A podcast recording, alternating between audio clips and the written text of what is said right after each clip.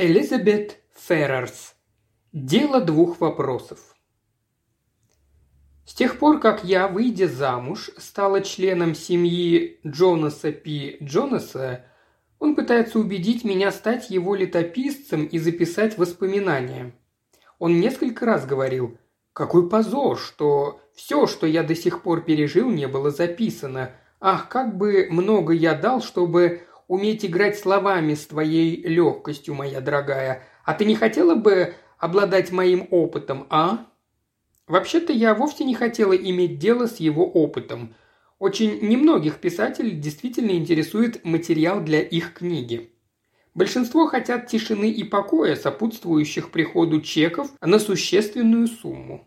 Я достаточно осторожно сообщила об этом дяде Джонасу, прежде чем согласиться выслушать его. Он махнул рукой в сторону. «Послушай, моя дорогая, в течение многих лет я должен был оставаться неизвестным. Многие годы мне следовало держать рот на замке практически обо всем, что случилось со мной, носить неброскую одежду и вести себя таким образом, чтобы люди не были способны вспомнить, что видели меня, и только после моего выхода на пенсию я смог носить изящные жилеты и замшевые туфли – когда мне этого хочется, так что ты понимаешь, что для меня значит просто поговорить. К тому времени я очень хорошо представляла, что значит для дяди просто поговорить. Он продолжал.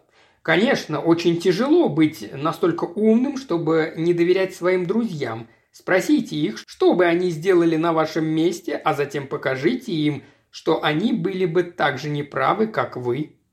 Например, что бы ты сделала, если бы хорошо выглядящая молодая девушка с почти сумасшедшим от беспокойства глазами пришла к тебе в офис, отказалась назвать свое имя и заявила, что просто хочет задать тебе два вопроса.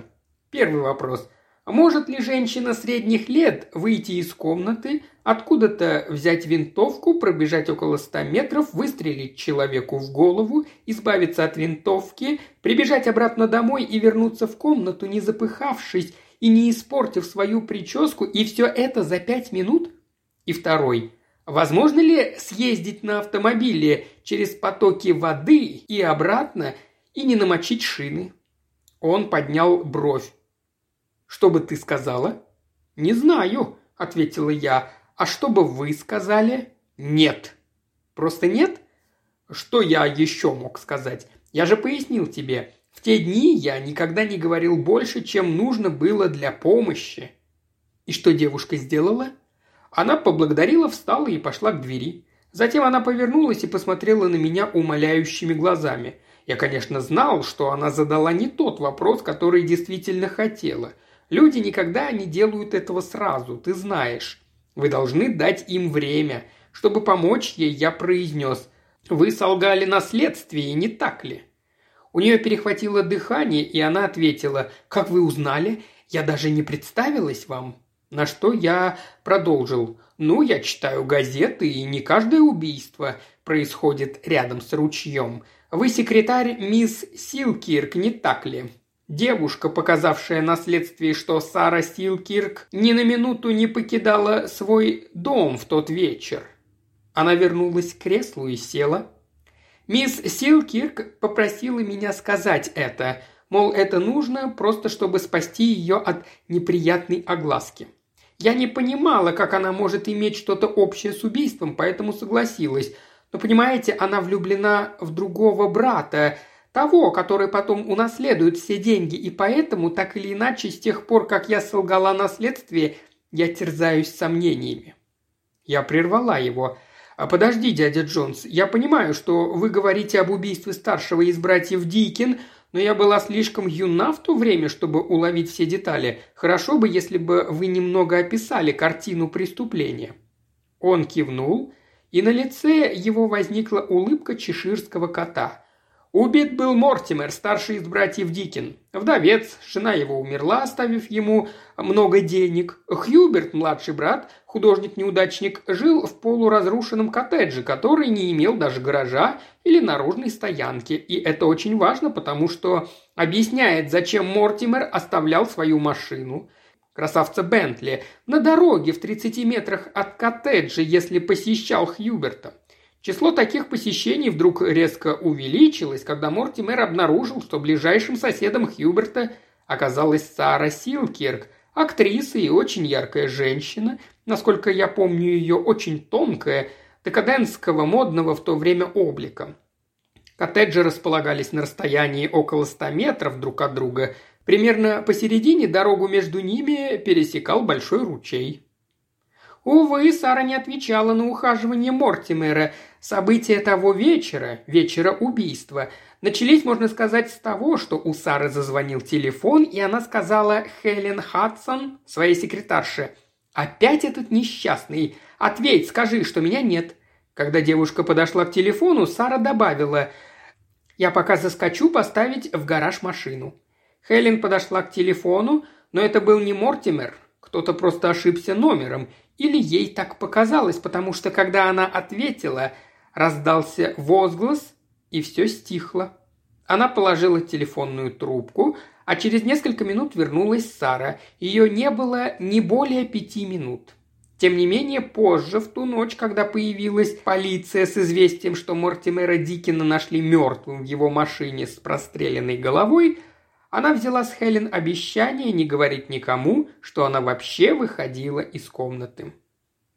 Девушка решила, что ее согласие не принесет большого вреда, поскольку знала, что Сара, заядлая курильщица за сорок, к тому же страдающая анемией, не могла пробежать сотню метров до места, где стоял автомобиль Мортимера, выстрелить и прибежать назад спокойный, как огурец, и потратить на это всего пять минут. Только чтобы убедиться, что Сара не ездила туда и обратно на машине, Хелен пошла в гараж и обнаружила там, что шины автомобиля Сары были совершенно сухими. Таким образом, она не могла проехать через ручей, и все же, хотя было совершенно ясно, что Сара не могла совершить убийство, бедная секретарша все больше и больше беспокоилась о своей лжи на следствии, так что она пришла ко мне узнать, смогу ли я ее успокоить. Она очень хотела этого, потому что полиция, казалось, подозревала молодого человека, сообщившего о находке автомобиля с телом внутри. Хьюберт под подозрение не попал, хотя у него был самый очевидный мотив. Его старый слегка глуховатый дворецкий, производивший впечатление абсолютно честного человека, поклялся под присягой, что хозяин не выходил из дома в ту ночь. Можно, конечно, было допустить, что Хьюберт выстрелил в Мортимера, сидящего в машине из окна коттеджа, а дворецкий не услышал этого. Но пусть трудом Хьюберт мог бы это сделать, если бы Мортимер сидел в машине, освещенной внутри. Фары были включены, но это лишь делало задачу увидеть Мортимера за ними еще более трудной для Хьюберта, а молодой человек, обнаруживший труп, рассказал полиции, что убитый сидел в машине в полной темноте. Нет, против Хьюберта не было улик, и ему нечего было бояться со стороны полиции. Он не имел возможность застрелить своего брата. «И все же, насколько я помню этот случай», — сказала я, они арестовали Хьюберта и его повесили. Дядя Джонс довольно улыбнулся. «Да, потому что после разговора с секретаршей я сказал им, что хоть Сара и не могла пробежать по темной дороге и застрелить Мортимера, но могла помочь Хьюберту, особенно если телефонный звонок был сигналом от него, что Мортимер только что сел в машину, чтобы ехать в Лондон. Сара могла подойти к своему автомобилю и как следует осветить фарами Мортимера, а затем загнать автомобиль в гараж. Это выделило бы силуэт Мортимера на фоне луча света, сделав его идеальной мишенью для стоящего у окна Хьюберта. Единственной проблемой, как я сказал им, было выяснить, что Хьюберт сделал с винтовкой. Ну, он выбросил ее в старый колодец в своем угольном погребе. И тогда я тактично удалился. Для меня всегда было очень важно быть в хороших отношениях с полицией и, значит, всегда знать, когда нужно тактично удалиться. Ты первая, кому я с тех пор рассказал эту историю. Используй ее как хочешь, великодушно добавил он. Я просто хотел поболтать. Мне достаточно. Он помолчал, и вдруг его глаза заблестели. «Ну, Мы можем попозже поговорить и о других случаях, не так ли?»